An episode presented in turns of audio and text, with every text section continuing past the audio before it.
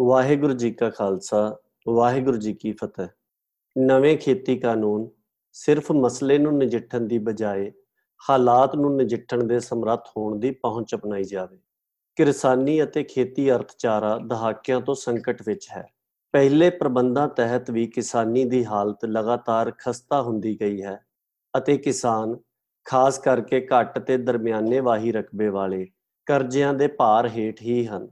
ਇਸ ਦੌਰਾਨ ਨਵੇਂ ਖੇਤੀ ਕਾਨੂੰਨਾਂ ਨੇ ਕਿਸਾਨਾਂ ਵਿੱਚ ਭਾਰੀ ਰੋਹ ਭੜਕਾ ਦਿੱਤਾ ਹੈ, ਜਿਸ ਦਾ ਪ੍ਰਗਟਾਵਾ ਪੰਜਾਬ ਤੇ ਹਰਿਆਣਾ ਵਿੱਚ ਕਿਸਾਨਾਂ ਦੇ ਜ਼ਬਰਦਸਤ ਵਿਰੋਧ ਦੇ ਰੂਪ ਵਿੱਚ ਹੋ ਰਿਹਾ ਹੈ, ਜਿਸ ਤਰ੍ਹਾਂ ਇਸ ਮਾਮਲੇ ਵਿੱਚ ਵਿਆਪਕ ਵਿਰੋਧ ਪ੍ਰਗਟ ਹੋਇਆ ਹੈ। ਉਸ ਨੂੰ ਖੜਾ ਕਰਨ ਦੀ ਸ਼ੁਰੂਆਤ ਭਾਵੇਂ ਕਿਸਾਨ ਜਥੇਬੰਦੀਆਂ ਨੇ ਹੀ ਕੀਤੀ ਸੀ, ਪਰ ਹੁਣ ਇਸ ਵਿੱਚ ਸਮਾਜ ਦੇ ਬਹੁਪੰਤੀ ਹਿੱਸੇ ਮੈਦਾਨ ਵਿੱਚ ਆ ਗਏ ਹਨ, ਜਿਨ੍ਹਾਂ ਵਿੱਚ ਕਿਸਾਨ ਯੂਨੀਅਨਾਂ ਤੋਂ ਇਲਾਵਾ ਸਿਆਸੀ ਪਾਰਟੀਆਂ, ਖੇਤੀ ਤੇ ਮੰਡੀ ਮਜ਼ਦੂਰ ਧਿਰਾਂ, ਆੜਤੀਏ, ਨੌਜਵਾਨ, ਵਿਦਿਆਰਥੀ, ਕਲਾਕਾਰ ਅਤੇ ਧਾਰਮਿਕ ਤੇ ਹੋਰ ਸਮਾਜਿਕ ਹਿੱਸੇ ਸ਼ਾਮਲ ਹਨ। ਕਿਸਾਨ ਧਿਰਾਂ ਵੱਲੋਂ ਜੋ ਬਿਰਤਾਂਤ ਪੇਸ਼ ਕੀਤਾ ਜਾ ਰਿਹਾ ਹੈ, ਉਸ ਵਿੱਚੋਂ ਜੋ ਮੁੱਖ ਨੁਕਤੇ ਉੱਭਰਦੇ ਹਨ ਉਹ ਇਹ ਹਨ ਕਿ ਨਵੇਂ ਕਾਨੂੰਨਾਂ ਤਹਿਤ ਫਸਲ ਦੇ ਘੱਟੋ-ਘੱਟ ਸਮਰਥਨ ਮੁੱਲ, ਜਿਸ ਨੂੰ ਆਮ ਲਫ਼ਜ਼ਾਂ ਵਿੱਚ ਆਪਾਂ ਐਮਐਸਪੀ ਕਹਿੰਦੇ ਹਾਂ, ਅਤੇ ਸਰਕਾਰੀ ਖਰੀਦ ਭਾਵ ਮੰਡੀਕਰਨ ਦਾ ਪ੍ਰਬੰਧ ਖਤਮ ਕਰ ਦਿੱਤਾ ਜਾਵੇਗਾ। ਜਿਸ ਕਾਰਨ ਪਹਿਲਾਂ ਫਸਲਾਂ ਦੀ ਖਰੀਦ ਤੇ ਭਾਅ ਵੱਡੀਆਂ ਕੰਪਨੀਆਂ ਅਧੀਨ ਹੋ ਜਾਣਗੇ। ਇਸ ਦਾ ਅਗਲਾ ਪੜਾਅ ਇਹ ਹੋਵੇਗਾ ਕਿ ਇਹ ਕੰਪਨੀਆਂ ਅਖੀਰ ਨੂੰ ਕਿਸਾਨਾਂ ਦੀ ਜ਼ਮੀਨ ਉੱਤੇ ਕਾਬਜ ਹੋ ਜਾਣਗੀਆਂ। ਕਿਸਾਨ ਧਿਰਾਂ ਇਹ ਨੁਕਤਾ ਉਭਾਰ ਰਹੀਆਂ ਹਨ ਕਿ ਸਰਕਾਰ ਇਹਨਾਂ ਕਾਨੂੰਨਾਂ ਰਾਹੀਂ ਖੇਤੀ ਵਿੱਚ ਪੂੰਜੀਵਾਦੀ ਕਾਰਪੋਰੇਟ ਮਾਡਲ ਲਿਆਉਣ ਜਾ ਰਹੀ ਹੈ, ਜੋ ਕਿ ਕਿਸਾਨੀ ਲਈ ਮੌਤ ਦੇ ਵਰੰਟ ਹਨ। ਇਹਨਾਂ ਧਿਰਾਂ ਵੱਲੋਂ ਇਹ ਗੱਲ ਵੀ ਕਹੀ ਜਾ ਰਹੀ ਹੈ ਕਿ ਇਹਨਾਂ ਕਾਨੂੰਨਾਂ ਦਾ ਅਸਰ ਕਿਸਾਨਾਂ ਤੋਂ ਇਲਾਵਾ ਖੇਤੀਬਾੜੀ ਅਤੇ ਮੰਡੀਕਰਨ ਨਾਲ ਸੰਬੰਧਿਤ ਹੋਰਨਾਂ ਹਿੱਸਿਆਂ ਉੱਤੇ ਵੀ ਪਵੇਗਾ ਅਤੇ ਇਸ ਨਵੇਂ ਪ੍ਰਬੰਧ ਤਹਿਤ ਜ਼ਖੀਰੇਬਾਜ਼ੀ ਤੇ ਕਾਲਾ ਬਾਜ਼ਾਰੀ ਲਈ ਰਾਹ ਖੁੱਲਣ ਕਾਰਨ ਇਸ ਦੀ ਮਾਰ ਉਪਭੋਗਤਾ ਨੂੰ ਵੀ ਚੱਲਣੀ ਪਵੇਗੀ। ਆਰਥਿਕ ਪੱਖੋਂ ਵੇਖਿਆ, ਇਹ ਗੱਲਾਂ ਦਰੁਸਤ ਵੀ ਹਨ। ਇਸ ਮਸਲੇ ਦੇ ਹੱਲ ਲਈ ਕਿਸਾਨ ਯੂਨੀਅਨਾਂ ਦੀ ਇਹ ਪਹੁੰਚ ਹੈ ਕਿ ਜਥੇਬੰਦਕ ਘੋਲ ਰਾਹੀਂ ਇਸ ਮਸਲੇ ਵਿੱਚ ਕੇਂਦਰ ਦੀ ਮੋਦੀ ਸਰਕਾਰ ਨੂੰ ਝੁਕਾ ਕੇ ਇਹਨਾਂ ਕਾਨੂੰਨਾਂ ਨੂੰ ਰੱਦ ਕਰਵਾਇਆ ਜਾਵੇ ਜਾਂ ਇਹਨਾਂ ਵਿੱਚ ਤਬਦੀਲੀ ਕਰਵਾਈ ਜਾਵੇ ਤਾਂ ਕਿ ਐਮਐਸਪੀ ਤੇ ਮੰਡੀਕਰਨ ਦਾ ਚੱਲਦਾ ਆ ਰਿਹਾ ਪ੍ਰਬੰਧ ਜਾਰੀ ਰਹੇ। ਇਸ ਬਿਰਤਾਂਤ ਵਿੱਚੋਂ ਇਹ ਬੁਨਿਆਦੀ ਧਾਰਨਾਵਾਂ ਉਗੜਦੀਆਂ ਹਨ ਕਿ ਇਹ ਮਸਲਾ ਇੱਕ ਆਰਥਿਕ ਮਾਮਲਾ ਹੈ। ਮੋਦੀ ਸਰਕਾਰ ਕਾਰਪੋਰੇਟਾਂ ਦੇ ਦਬਾਅ ਹੇਠ ਸਰੀਹਣ ਧੱਕਾ ਕਰ ਰਹੀ ਹੈ। ਸਰਕਾਰ ਨੂੰ ਝੁਕਾ ਕੇ ਪਹਿਲੇ ਪ੍ਰਬੰਧ ਜਾਂ ਘੱਟੋ ਘੱਟ ਇਸ ਵਿਚਲੇ ਦੋ ਅਹਿਮ ਨੁਕਤਿਆਂ ਐਮਐਸਪੀ ਤੇ ਮੰਡੀਕਰਨ ਦੀ ਲਗਾਤਾਰਤਾ ਦੀ ਕਾਨੂੰਨੀ ਜਾਮਨੀ ਲਈ ਜਾਵੇ। ਇਸ ਚੱਲ ਰਹੇ ਬਿਰਤਾਂਤ ਵਿੱਚ ਆਰਥਿਕ ਸੁਰ ਭਾਰੀ ਹੈ, ਪਰ ਅਜਿਹਾ ਨਹੀਂ ਹੈ ਕਿ ਰਾਜਨੀਤਿਕ ਸੁਰ ਮੰਨਫੀ ਹੈ। ਸੰਘਰਸ਼ ਵਿਚਲੇ ਹਿੱਸਿਆਂ ਵੱਲੋਂ ਮਾਮਲੇ ਨੂੰ ਰਾਜਨੀਤਿਕ ਨੁਕਤਾ ਨਿਗਾਹ ਤੋਂ ਵੀ ਵੇਖਿਆ ਜਾ ਰਿਹਾ ਹੈ, ਪਰ ਉਸ ਦਾ ਦਾਇਰਾ ਬਹੁਤ ਸੀਮਤ ਹੈ। ਆਰਥਿਕ ਬਿਰਤਾਂਤ ਨੂੰ ਉਭਾਰਨ ਵਾਲੀਆਂ ਧਿਰਾਂ ਵੱਲੋਂ ਇਸ ਗੱਲ ਦਾ ਜ਼ਿਕਰ ਜ਼ਰੂਰ ਆ ਰਿਹਾ ਹੈ ਕਿ ਮੋਦੀ ਸਰਕਾਰ ਨੇ ਜਮਹੂਰੀਅਤ ਦਾ ਘਾਣ ਕੀਤਾ ਹੈ, ਕਿਉਂਕਿ ਰਾਜ ਸਭਾ ਵਿੱਚ ਧੱਕੇਸ਼ਾਹੀ ਨਾਲ ਬਿਨਾਂ ਵੋਟਾਂ ਪਵਾਏ ਹੀ ਬਿੱਲ ਪਾਸ ਕਰਵਾ ਲਏ ਗਏ। ਦੂਜੀ ਗੱਲ ਇਹ ਹੈ ਕਿ ਕੇਂਦਰ ਸਰਕਾਰ ਨੇ ਉਹਨਾਂ ਵਿਸ਼ਿਆਂ ਉੱਤੇ ਕਾਨੂੰਨ ਬਣਾਏ ਹਨ, ਜੋ ਕਿ ਸੰਵਿਧਾਨ ਮੁਤਾਬਕ ਸੂਬਿਆਂ ਦੇ ਵਾਹਿਦ ਅਖਤਿਆਰਾਂ ਦੇ ਮਾਮਲੇ ਹਨ। ਇੰਜ ਸੰਵਿਧਾਨ ਦੀ ਉਲੰਘਣਾ ਹੋਈ ਹੈ, ਜਿਸ ਨਾਲ ਫੈਡਰਲ ਢਾਂਚੇ ਨੂੰ ਢਾਹ ਲੱਗੀ ਹੈ। ਮਾਮਲੇ ਦੇ ਰਾਜਨੀਤਿਕ ਪੱਖਾਂ ਬਾਰੇ ਇਹ ਪਹੁੰਚ ਬਹੁਤ ਸੀਮਤ ਹੈ। ਅਤੇ ਲਾ ਪਾ ਕੇ ਸੰਵਿਧਾਨਕ ਉਲੰਘਣਾ ਦੇ ਦਾਇਰੇ ਤੱਕ ਹੀ ਸੀਮਤ ਹੈ। ਇੰਜ ਹਾਲ ਦੀ ਘੜੀ ਤੱਕ ਸਾਰੇ ਮਾਮਲੇ ਨੂੰ ਉਹਨਾਂ ਦਾਇਰਿਆਂ ਵਿੱਚ ਵਿਚਾਰਿਆ ਜਾ ਰਿਹਾ ਹੈ, ਜਿਨ੍ਹਾਂ ਤਹਿਤ ਇਸ ਦੇ ਸਾਰੇ ਪੱਖ ਉਗੜ ਕੇ ਸਾਹਮਣੇ ਨਹੀਂ ਆ ਰਹੇ ਅਤੇ ਗੱਲ ਸਿਰਫ ਆਰਥਿਕ ਪੱਖ ਤੱਕ ਤੇ ਸੀਮਤ ਰੂਪ ਵਿੱਚ ਰਾਜਨੀਤਿਕ ਪੱਖ ਤੱਕ ਹੀ ਵਿਚਾਰੀ ਤੇ ਪ੍ਰਚਾਰੀ ਜਾ ਰਹੀ ਹੈ। ਇਸ ਤਹਿਤ ਨਵੇਂ ਕਾਨੂੰਨ ਪ੍ਰਬੰਧ ਤੇ ਮੋਦੀ ਸਰਕਾਰ ਦੇ ਅੜੀਅਲ ਰਵੱਈਏ ਨੂੰ ਹੀ ਸਮੱਸਿਆ ਦੀ ਜੜ ਦੱਸਿਆ ਜਾ ਰਿਹਾ ਹੈ। ਅਸਲ ਵਿੱਚ ਇਹ ਦੋਵੇਂ ਗੱਲਾਂ ਹੀ ਸਮੱਸਿਆ ਦੀ ਮੂਲ ਜੜ ਨਹੀਂ ਹਨ, ਬਲਕਿ ਇਸ ਮਾਮਲੇ ਦੀ ਜੜ ਭਾਲਣ ਲਈ ਦਿੱਲੀ ਤਖਤ ਦੀ ਤਾਸੀਰ ਨੂੰ ਸਮਝਣਾ ਜ਼ਰੂਰੀ ਹੈ, ਜਿਸ ਦੀਆਂ ਚਾਰ ਮੁੱਖ ਪਰਤਾਂ ਹਨ।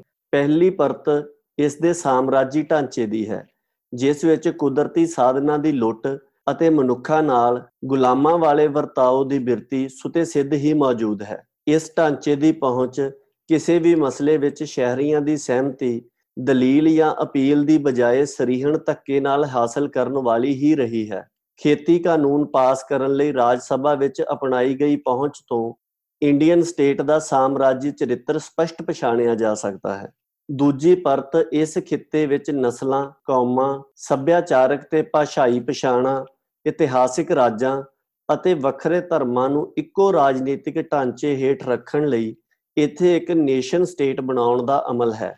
ਜਿਸ ਤਹਿਤ ਰਾਸ਼ਟਰ ਨਿਰਮਾਣ ਦੇ ਨਾਂ ਹੇਠ ਵਿਲੱਖਣ ਪਛਾਣਾ ਅਤੇ ਵੱਖ-ਵੱਖ ਵਰਗਾਂ ਦੇ ਹੱਕੀ ਸੰਘਰਸ਼ਾਂ ਨੂੰ ਦਰੜਿਆ ਜਾਂਦਾ ਹੈ। ਜਦੋਂ ਇੰਡੀਆ ਦੇ ਵੱਖ-ਵੱਖ ਮੁਲਕਾਂ, ਜਿਨ੍ਹਾਂ ਨੂੰ ਸੂਬਿਆਂ ਦਾ ਨਾਂ ਦਿੱਤਾ ਜਾਂਦਾ ਹੈ, ਵਿੱਚ ਖੇਤੀ ਦੇ ਹਾਲਾਤ ਭਿੰਨ-ਭਿੰਨ ਹਨ, ਉਦੋਂ ਇਸ ਸਾਰੇ ਖੇਤਰ ਲਈ ਇੱਕੋ ਖੇਤੀ ਕਾਨੂੰਨ ਲਾਗੂ ਕਰਨਾ ਇਸੇ ਅਮਲ ਦਾ ਹੀ ਨਤੀਜਾ ਹੈ। ਤੀਜੀ ਪਰਤ ਵਿਪਰ ਸੰਸਕਾਰ ਦੀ ਹੈ, ਜੋ ਕਿ ਵਰਨ ਵੰਡ ਆਧਾਰਿਤ ਮਨੁੱਖੀ ਵੰਡ ਅਤੇ ਊਚ ਨੀਚ ਦਾ ਅਜਿਹਾ ਵਿਚਾਰ ਹੈ, ਜਿਸ ਵਿੱਚੋਂ ਬਰਾਬਰੀ ਅਤੇ ਦਇਆ ਦੇ ਬੁਨਿਆਦੀ ਤੱਤ ਹੀ ਮੰਨਫੀ ਹਨ। ਇਹ ਬਿਰਤੀ ਆਪਣੇ ਮਨੋਰਥਾਂ ਦੀ ਪੂਰਤੀ ਲਈ ਆਪਣੇ ਵਕਤੀ ਮੁਫਾਦਾਂ ਨੂੰ ਹੀ ਵੇਖਦੀ ਹੈ ਤੇ ਦੂਜਿਆਂ ਜਾਂ ਸਰਬੱਤ ਦੇ ਭਲੇ ਦੇ ਅੰਸ਼ ਮਾਤਰ ਤੋਂ ਵੀ ਹੀਣ ਹੈ। ਚੌਥੀ ਪਰਤ ਪੂੰਜੀਵਾਦੀ ਆਰਥਿਕ ਪ੍ਰਬੰਧ ਦੀ ਹੈ, ਜਿਸ ਤਹਿਤ ਪਿਛਲੇ 3 ਦਹਾਕਿਆਂ ਤੋਂ ਸਾਰੀਆਂ ਨੀਤੀਆਂ ਕੁਝ ਕੁ ਸਰਮਾਏਦਾਰਾਂ ਅਤੇ ਕਾਰਪੋਰੇਟ ਕੰਪਨੀਆਂ ਦੇ ਮੁਨਾਫੇ ਲਈ ਘੜੀਆਂ ਜਾ ਰਹੀਆਂ ਹਨ। ਸੋ ਸਾਮਰਾਜੀ ਢਾਂਚੇ ਵਾਲੇ ਦਿੱਲੀ ਤਖਤ ਉੱਤੇ ਕਾਬਜ਼ ਵਿਪਰ ਵੱਲੋਂ ਆਪਣੇ ਆਪ ਨੂੰ ਉੱਤਮ ਤੇ ਬਾਕੀਆਂ ਨੂੰ ਆਪਣੇ ਗੁਲਾਮ ਬਣਾਉਣ ਦੇ ਮਨਸੂਬੇ ਨੂੰ ਨੇਸ਼ਨ ਸਟੇਟ ਦੇ ਅਮਲ ਤੇ ਪੂੰਜੀਵਾਦੀ ਕਾਰਪੋਰੇਟ ਮਾਡਲ ਰਾਹੀਂ ਪੂਰਾ ਕਰਨ ਦਾ ਅਮਲ ਸਿਰਫ ਇਸ ਮਸਲੇ ਹੀ ਨਹੀਂ, ਬਲਕਿ ਪੂਰੇ ਮੌਜੂਦਾ ਹਾਲਾਤ ਦੀ ਅਸਲ ਜੜ ਹੈ। ਵਿਪਰ ਇਹਨਾਂ ਕਾਨੂੰਨਾਂ ਸਮੇਤ ਹਾਲ ਵਿੱਚ ਹੀ ਚੁੱਕੇ ਗਏ ਹੋਰਨਾਂ ਕਦਮਾਂ ਨਾਲ ਇਸ ਅਮਲ ਨੂੰ ਅਗਲੇ ਪੜਾਅ ਵਿੱਚ ਲੈ ਗਿਆ ਹੈ। ਇਹ ਕਾਨੂੰਨ ਉਸ ਅਗਲੇ ਪੜਾਅ ਦੀਆਂ ਬੁਨਿਆਦੀ ਲੋੜਾਂ ਵਿੱਚ ਸ਼ਾਮਲ ਹੋਣ ਕਰਕੇ ਇਹਨਾਂ ਨੂੰ ਲਾਗੂ ਕਰਨਾ ਦਿੱਲੀ ਤਖਤ ਲਈ ਅਤ ਜ਼ਰੂਰੀ ਹੈ। ਜੋ ਧਿਰਾਂ ਇਹਨਾਂ ਕਾਨੂੰਨਾਂ ਨੂੰ ਵਿਪਰਵਾਦੀ ਦਿੱਲੀ ਤਖਤ ਦੇ ਮਨਸੂਬਿਆਂ ਦੀ ਪੂਰਤੀ ਦੇ ਅਗਲੇ ਪੜਾਅ ਦੇ ਰਾਜਨੀਤਿਕ ਨੁਕਤੇ ਦੀ ਬਜਾਏ ਕਾਰਪੋਰੇਟ ਖੇਤੀ ਮਾਡਲ ਲਾਗੂ ਕਰਨ ਦੀ ਜਿੱਦ ਦੇ ਆਰਥਿਕ ਨੁਕਤੇ ਤੱਕ ਸੀਮਤ ਕਰਕੇ ਵੇਖਦੀਆਂ ਹਨ। ਉਹਨਾਂ ਨੂੰ ਲੱਗ ਰਿਹਾ ਹੈ ਕਿ ਮੋਦੀ ਨੂੰ ਕਿਰਸਾਨੀ ਵਿਰੋਧ ਅੱਗੇ ਝੁਕਾਇਆ ਜਾ ਸਕਦਾ ਹੈ। ਪਰ ਉਕਤ ਬਿਆਨੀ ਰਾਜਨੀਤਿਕ ਦ੍ਰਿਸ਼ਟੀ ਤੋਂ ਸਾਫ਼ ਹੋ ਜਾਂਦਾ ਹੈ ਕਿ ਮੋਦੀ ਸਰਕਾਰ ਨੂੰ ਇਹਨਾਂ ਕਾਨੂੰਨਾਂ ਤੋਂ ਪਿੱਛੇ ਹਟਾ ਸਕਣਾ ਇੰਨਾ ਸੁਖਾਲਾ ਕਾਰਜ ਨਹੀਂ ਹੋਵੇਗਾ। ਇਸ ਮਸਲੇ ਦਾ ਦੂਜਾ ਰਾਜਨੀਤਿਕ ਪਹਿਲੂ ਇਹ ਹੈ ਕਿ ਸੰਘਰਸ਼ ਵਿੱਚ ਸਰਗਰਮ ਸਾਰੀਆਂ ਧਿਰਾਂ ਦੀ ਪਹੁੰਚ ਮਸਲੇ ਨੂੰ ਨਜਿੱਠਣ ਵਾਲੀ ਹੈ। ਜੋ ਕਿ ਮਸਲੇ ਦੀ ਅਹਿਮੀਅਤ ਦੇ ਮੱਦੇਨਜ਼ਰ ਜ਼ਰੂਰੀ ਵੀ ਹੈ, ਪਰ ਇਹ ਮਸਲਾ ਵੀ ਹਰ ਮਸਲੇ ਵਾਂਗ ਖਲਾ ਵਿੱਚੋਂ ਨਹੀਂ ਉਪਜਿਆ। ਇਹ ਮਿੱਥ ਕੇ ਬਣਾਏ ਗਏ ਹਾਲਾਤ ਦੀ ਉਪਜ ਹੈ, ਜਿਨ੍ਹਾਂ ਤਹਿਤ ਇਸ ਬਹੁਭਾਂਤੀ ਖਿੱਤੇ ਦੀ ਵਨਸਵੰਤਾ ਨੂੰ ਦਰੜ ਕੇ ਵਿਲੱਖਣ ਪਛਾਣਾ ਤੇ ਵਰਗਾਂ ਨੂੰ ਇੱਕੋ ਰਸੇ ਨਰੜਿਆ ਜਾ ਰਿਹਾ ਹੈ।